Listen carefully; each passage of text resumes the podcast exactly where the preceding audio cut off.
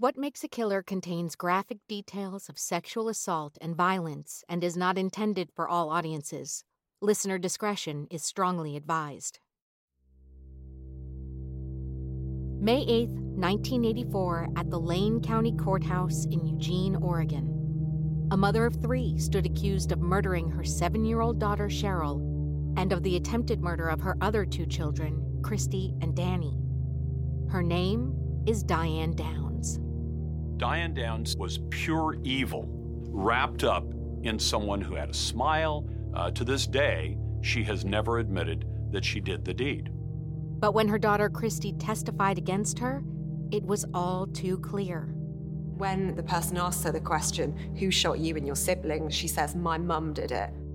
It was a court case that shook America, and all the while, Downs insisted she'd never harmed her family. She violated that sacred duty and attempted in cold blood to kill all three of her children. This is What Makes a Killer, a series that chronicles the lives and crimes of the world's most notorious killers. I'm your host, Jennifer Natoso. In every episode, we'll trace a killer's origins, examine their behavior, and follow their path to bloodshed. In this episode, we'll discuss Diane Downs.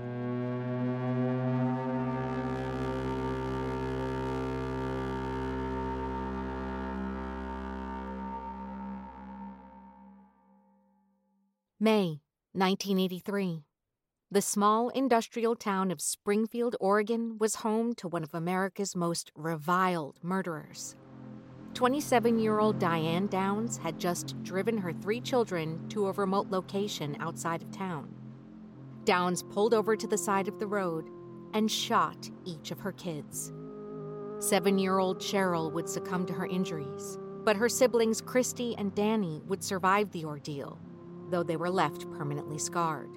The seemingly senseless attack stunned the community and the nation. Criminologist Dr. Elizabeth Yardley explains the difference between Downs and other murderous mothers.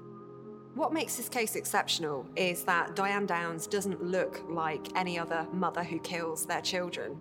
Most mothers who kill their children, their children are babies, they're under the age of 12 months. These mothers are from pretty desperate circumstances, but Diane Downs was something altogether different.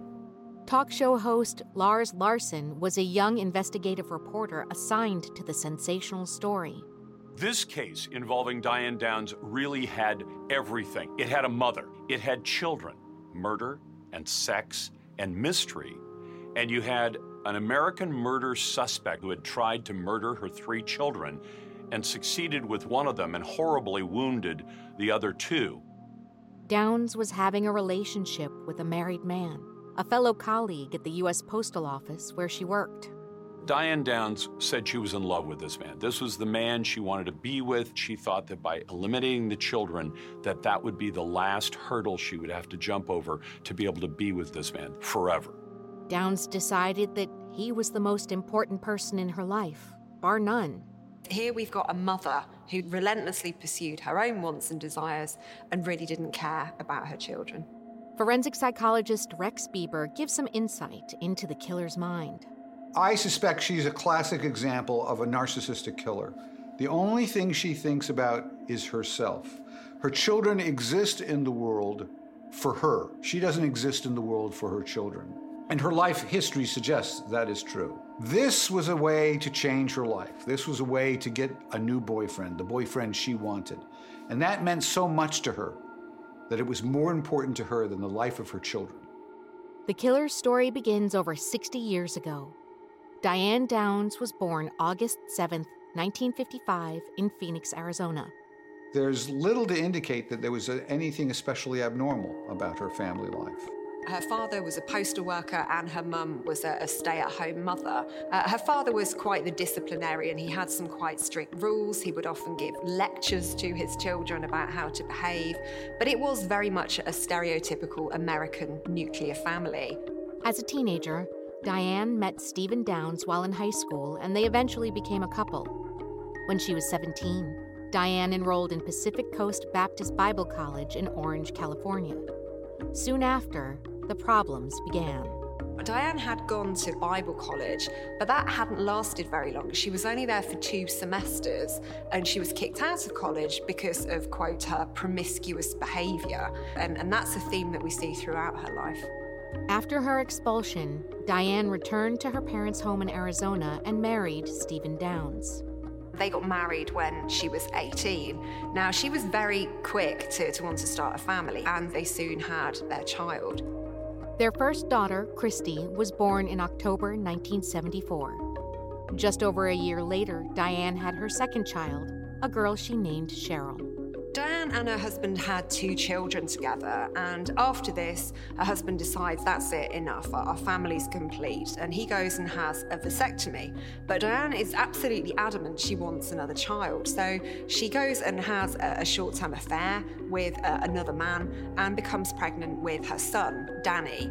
I suspect that she engaged in what I call instrumental sex. And what I mean by this is for some women, sex is a tool. It's a weapon. Uh, they want to get pregnant because they believe that that will create a relationship.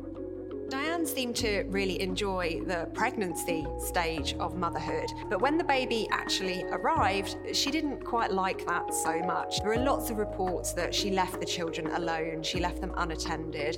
When they got home from school, they were waiting on the porch for, for hours at a time. In 1980, Diane and her husband Stephen divorced. Soon after, Diane volunteered to be a surrogate mother and became pregnant again. At the time in the United States, there were approximately 100 surrogate mothers in the entire country. Those are the estimates at the time. So, being a surrogate mom put you in a very rarefied piece of air. Y- you were unique. And she was actually interviewed for a national newspaper in the early 1980s, and she very much seemed to enjoy that experience. So she's got a taste of, of that limelight, and, and she will use her, her role as a woman, her role as a mother, as a way to get people to look at her. Diane was paid $10,000 by a couple desperate to have a child. Nine months later, she gave birth to a baby girl that she gave over to the sponsoring couple. That same year, she got a job with the U.S. Postal Service. There, she had an affair that would be the catalyst of a catastrophe. He was a married man who she encountered. They, they were sexually involved, and he was fine with just having an affair. But once Diane Downs wanted a real relationship with him, he, he was done. Now, she's had quite a lot of short term relationships with people in this workplace, in, in the post office. And he believes that actually this is just going to be a bit of a fling because he knows what her reputation is.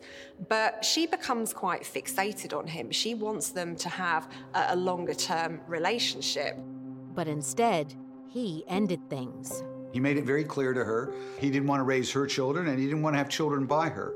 And I believe at the point at which he says that to her is when she decided that if he won't have me with my children, maybe he'll have me without them.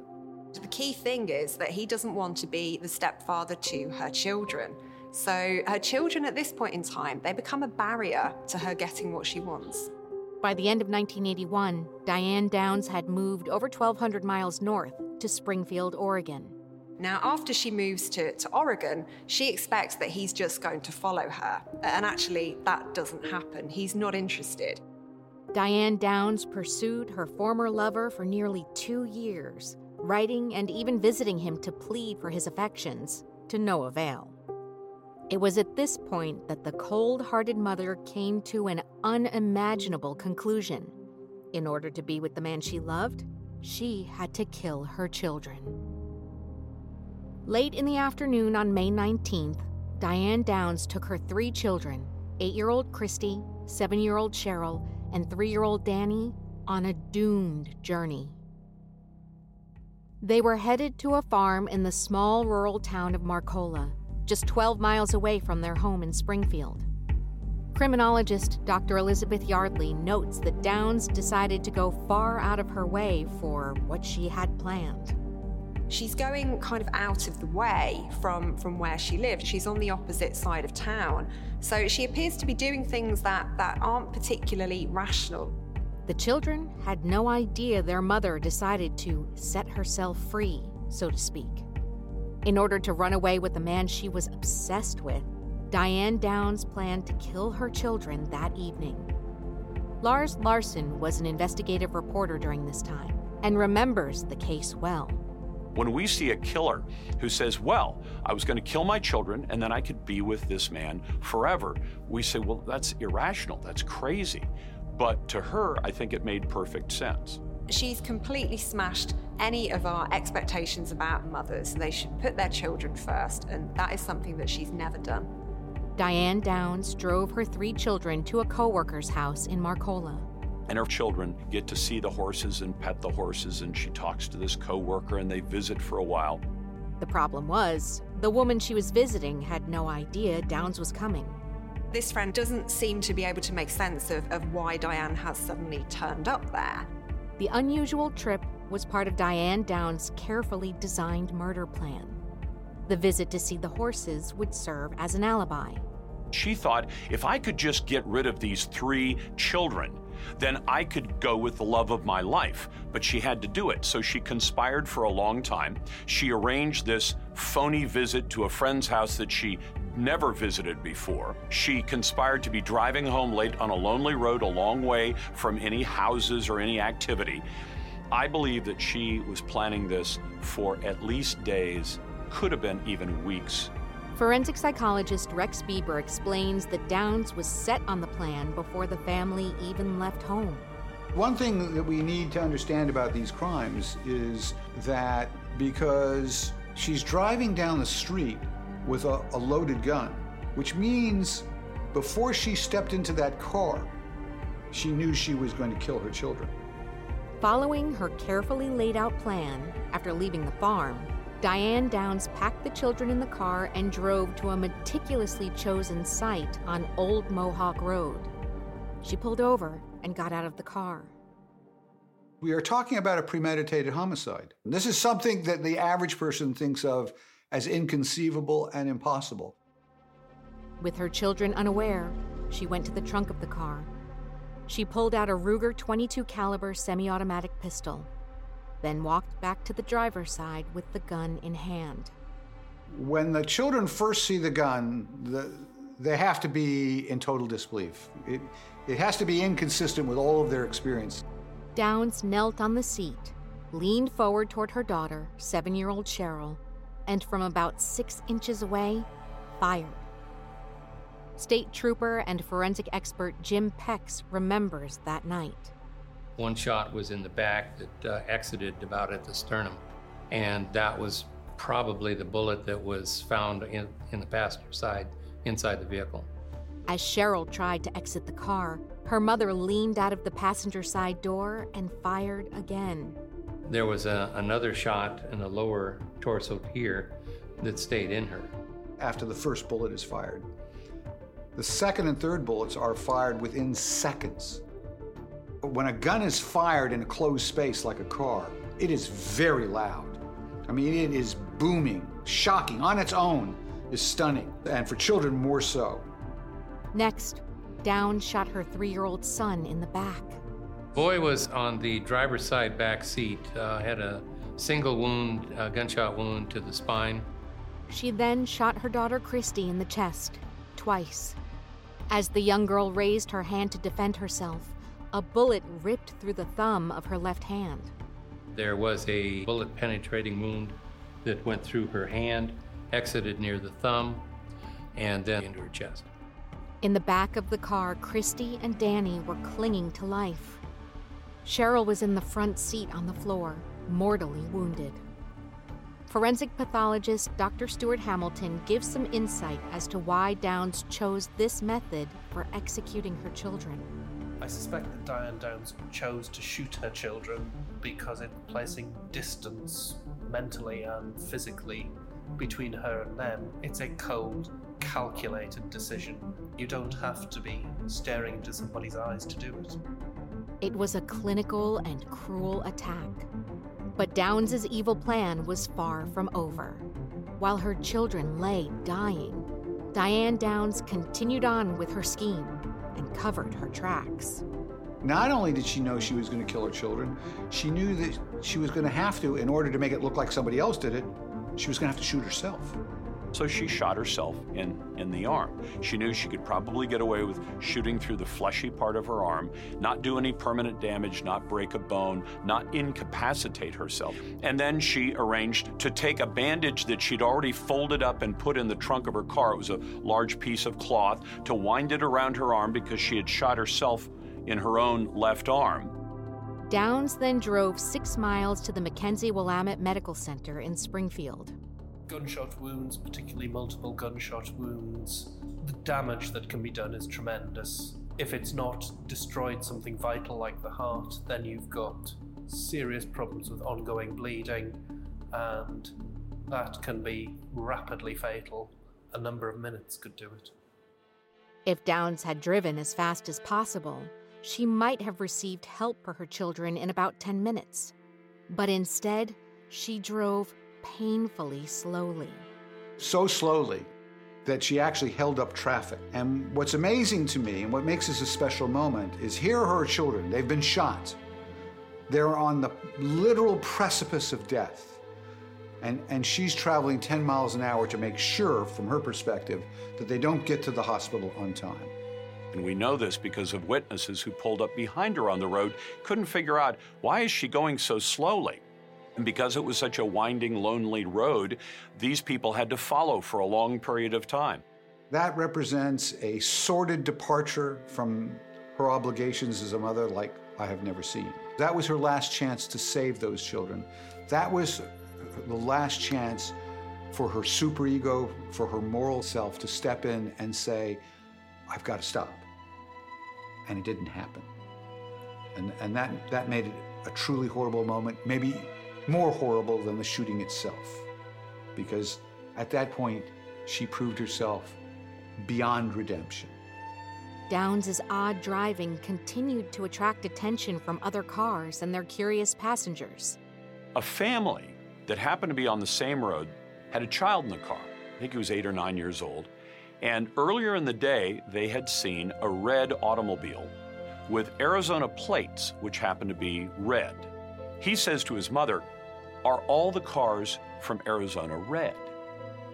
Now, that's the kind of comment a child would make, but it would cement your mind. So they knew that they were following a car they would later identify as Diane Down's car, who had a red Nissan car with red Arizona license plates on it. Diane Downs pulled into the Springfield Hospital about 30 minutes after she had shot her children. She finally gets to the hospital. She spills out of the car, says to the emergency room personnel, Please save my children. Well, one of them has already died. Uh, the other two uh, were just, just barely saved. Cheryl, the middle daughter, she was dead on arrival at hospital. She had been shot and she had choked on her own blood. She died in pain. Her daughter Christy has also been shot twice, but she's alive. Danny, the son, had been shot once and he was clinging on to, to life as well. On arrival at hospital, Christy is not even able to speak, so we may have a mixture of direct trauma there, injury to the brain from a stroke, and the shock, the horror of what's happened to her. And she ultimately suffers a stroke, most likely as a result of blood loss. So in her case, it wasn't lethal, but it was totally life changing. Danny has been shot and he is paralyzed because of the damage to his spinal cord. The medical staff noticed that, oddly, only one member of the family had a bandage on their wounds. She's got these, these three one fatally injured child in the car and she, she goes into the hospital. And she is the only one that appears to have a, a, dressing. She's the only one who, who appears to have an injury that's been treated. So that suggests to me that actually she's put herself first again. She's made sure that she's okay. She's nursed her own injury whilst her children were in the car dying. I think the fact in the case that is the most extraordinary is that after she mustered up whatever courage it took to shoot three of her children, she had to create the impression that somehow she was a victim. She wasn't a victim in this case. She was a coldly calculating mother who had decided to eliminate her children as the roadblock between her and her life with this man. Downs had concocted an improbable story about a bushy haired stranger a mysterious carjacker who had shot her children. Downs claimed that she managed to trick the attacker and sped off to the hospital in order to save her fatally wounded children. But as the investigation would soon prove, Downs's story was part of a devious, unhinged scheme she formulated to get away with murder.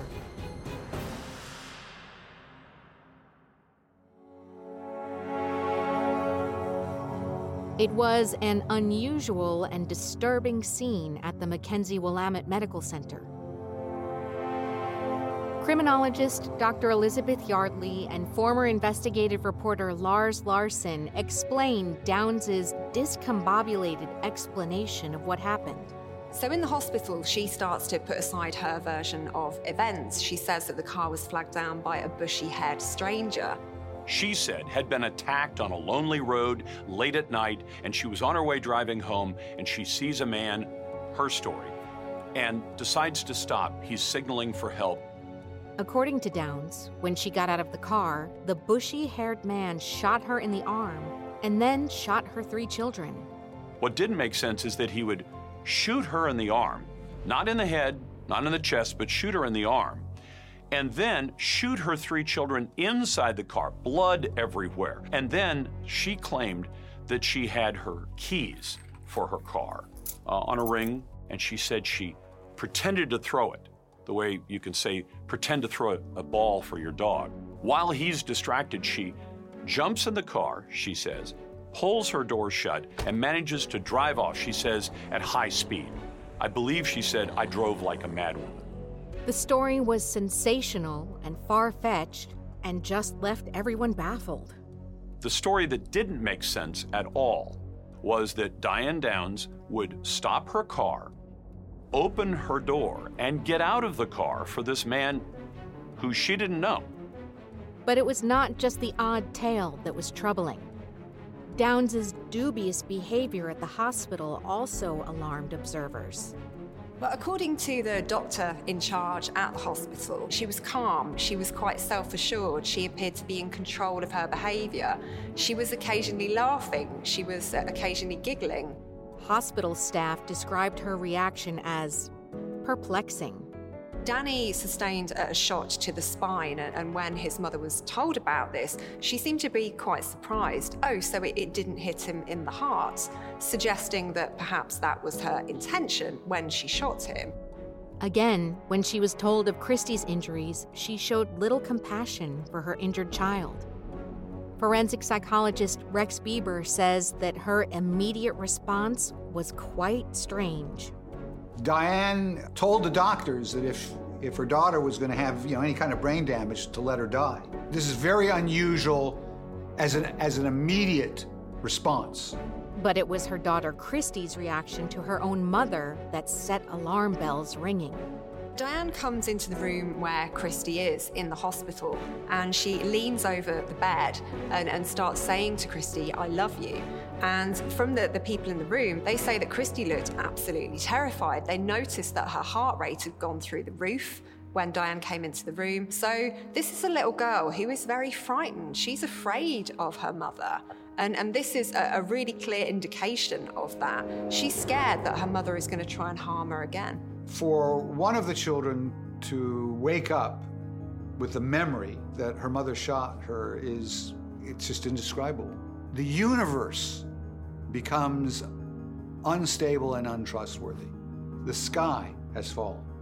State trooper and forensic expert Jim Pex was called the night of the incident. Her attitude and demeanor in the hospital was very unusual uh, for, for the kind of incident that occurred uh, to her own children. And so that was probably one of the first indications by the deputy who was there that this, this doesn't look right. They didn't believe Downs's version of the events, and investigators quickly identified her as the prime suspect. In the aftermath of this attack, the decision is made to, to remove the children from Diane's care, to, to put them into to foster care. They became wards of the state. So Diane at this point has lost her children. The police didn't immediately arrest Downs. Instead, they painstakingly gathered evidence in the case. I received a call from the sheriff's office that there had been a shooting and involved a woman and her children, and that uh, there was a need to process a vehicle. Pex closely examined the entire car that night and in daylight the whole of the next day. When he looked at the passenger side door and the areas underneath the car, he made a series of discoveries that would break the case wide open. I spotted a blood stain in the door jamb of the passenger door, and the direction was wrong. It, it came from the outside. According to Diane Downs, the assailant was standing outside the vehicle on the driver's side of the car. But Jim Pex found that the murdered girl's blood had spattered back onto the door jamb on the passenger side, the opposite side to where this bushy haired man had supposedly attacked.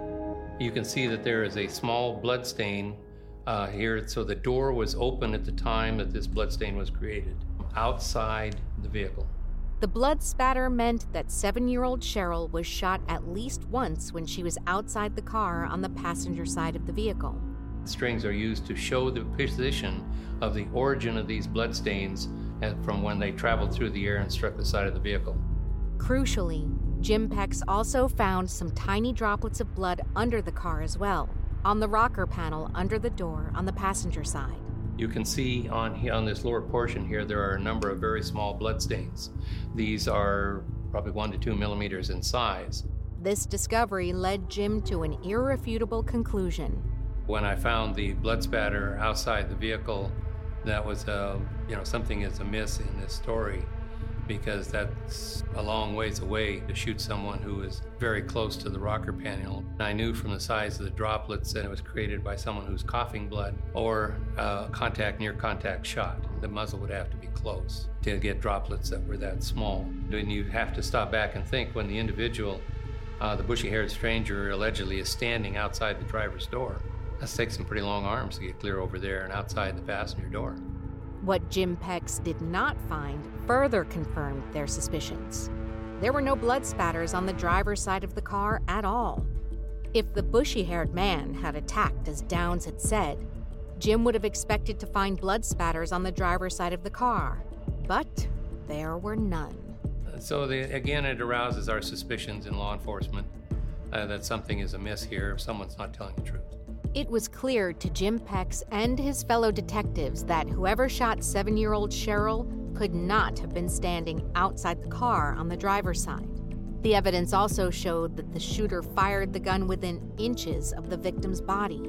And that was significant in her case because one of the children had tried to open the car door to escape, either because Diane Downs was shooting the two kids in the back or because she had already been shot and fell out of the car and she was shot again.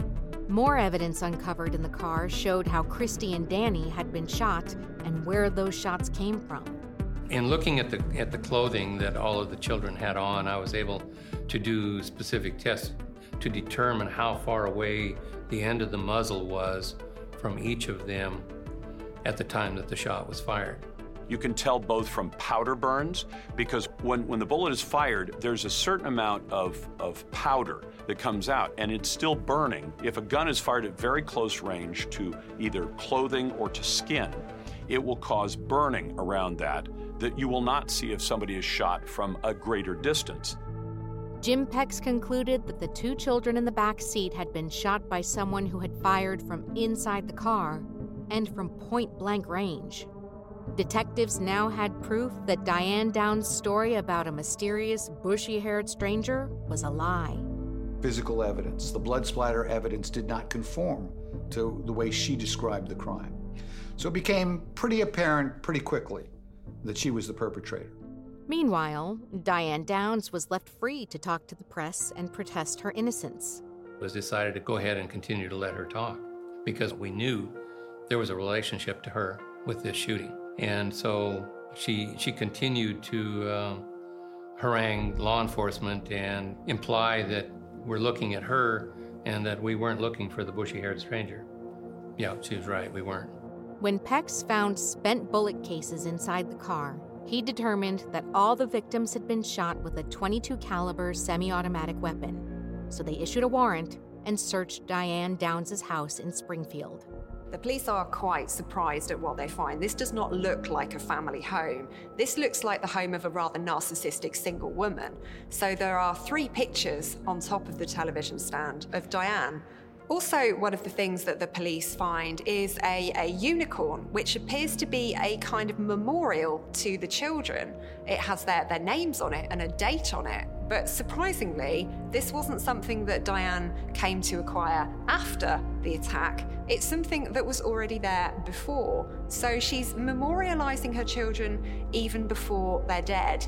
The question becomes how can a mother maim two of her children and kill another child and live with herself? And the answer is she can live with herself only if the only thing in her universe was her narcissism and herself. Her children don't exist.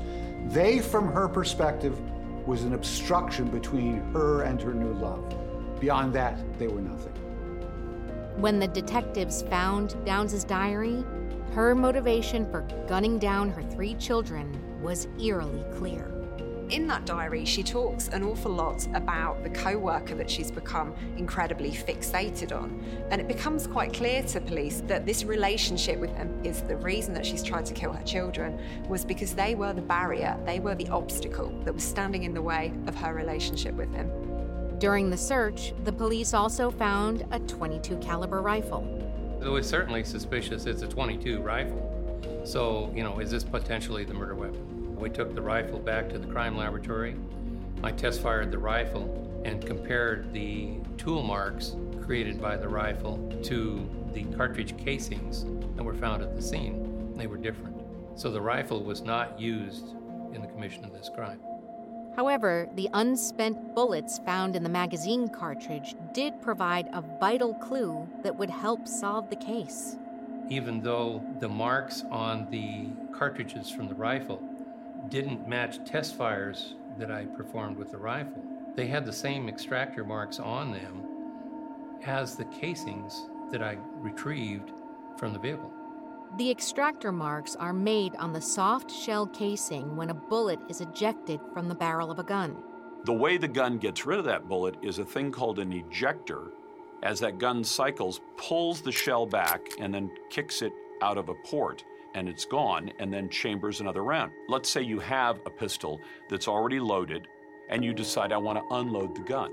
You would then release the magazine, that's all the other bullets, and then, pointing it in a safe direction, you pull the slide, and when you pull it back, it will take the unfired bullet, so bullet and shell, and kick it out of the gun. She had apparently done this had cycled some rounds of ammunition through the gun and they had ejector marks on them. Even within the same brand, make, model, and year of a gun, those ejector marks are somewhat unique. Even if you had two identical Ruger pistols, the ejector marks will be slightly different. They're imperfections in manufacturing of the gun. There'll be small differences, but there will be differences. Jim Pex placed two 22 caliber bullets side by side under a comparison microscope one ejected by Downs's rifle, and the other one that was found inside the crime scene car. These extractor marks were both made by the same extractor, which means there is a relationship between the cartridge casings from the crime scene and the cartridges from her apartment. Then we knew that this is a breakthrough moment where there is a relationship to the fired casings that hit the children to the cartridges that were inside the tubular magazine of the rifle. Checking sales records, police knew that Diane Downs had owned a Ruger 22 caliber semi-automatic pistol. After test firing one over and over again, Jim Pex found similar extractor marks on the bullet casings. He concluded that a Ruger 22 caliber pistol was the murder weapon, but it was never found while Diane Downs managed to dispose of the gun, but at home she had a rifle that also shot 22 caliber rounds. And when the police processed this evidence, they found that they were the same manufacturer as the bullets that were used to shoot her children. They had ejector marks on them, some of them, that were the same as the ejector marks from the pistol. The bullet casings and their telltale extractor marks were enough to convict Diane Downs for the murder and attempted murder of her three children. On February 28, 1984, nine months after the crime, she was brought into custody.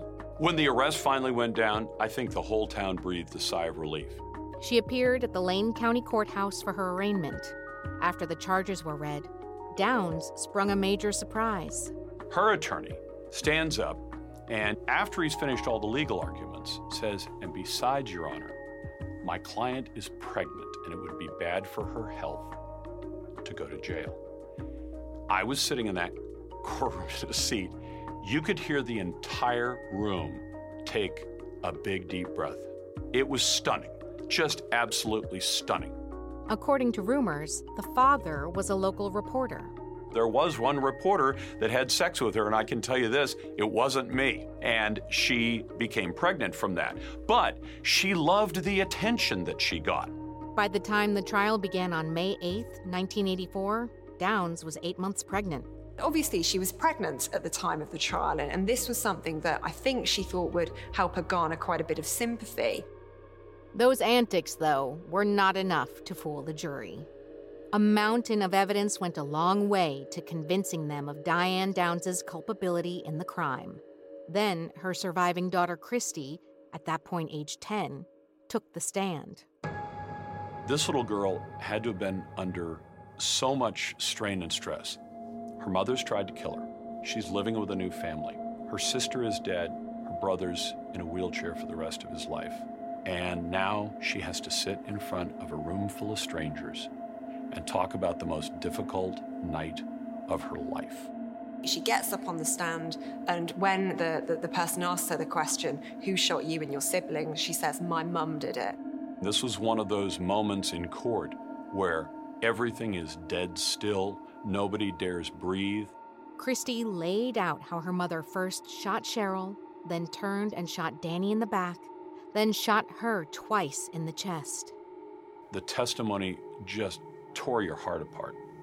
This wasn't the critical piece of information. There was lots of f- physical evidence of what Diane Downs had done. But I think this was essential in making sure that Diane Downs was convicted of the crime she committed. On June 17, 1984, the jury found Diane Downs guilty of the murder of her seven year old daughter Cheryl and the attempted murder of her daughter Christy and son Danny.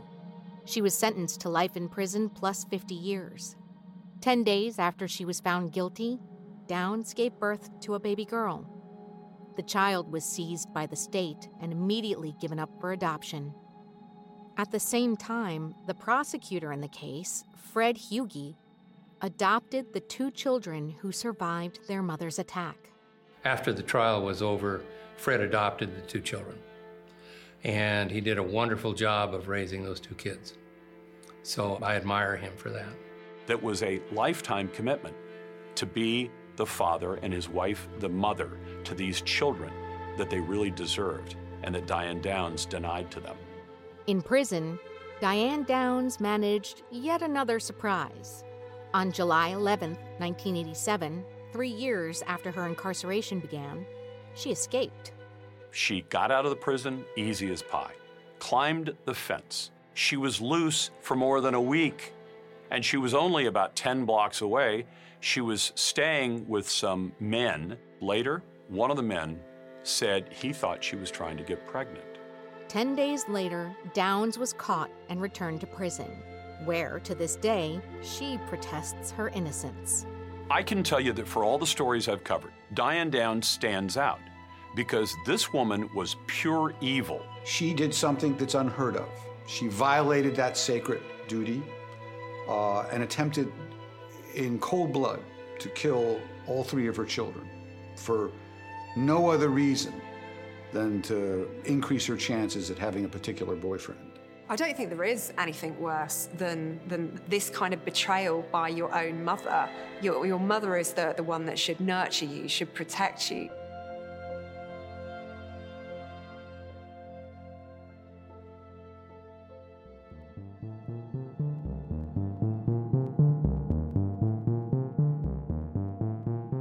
What Makes a Killer is an Audioboom original series in production with Woodcut Media and hosted by me, Jennifer Natoso.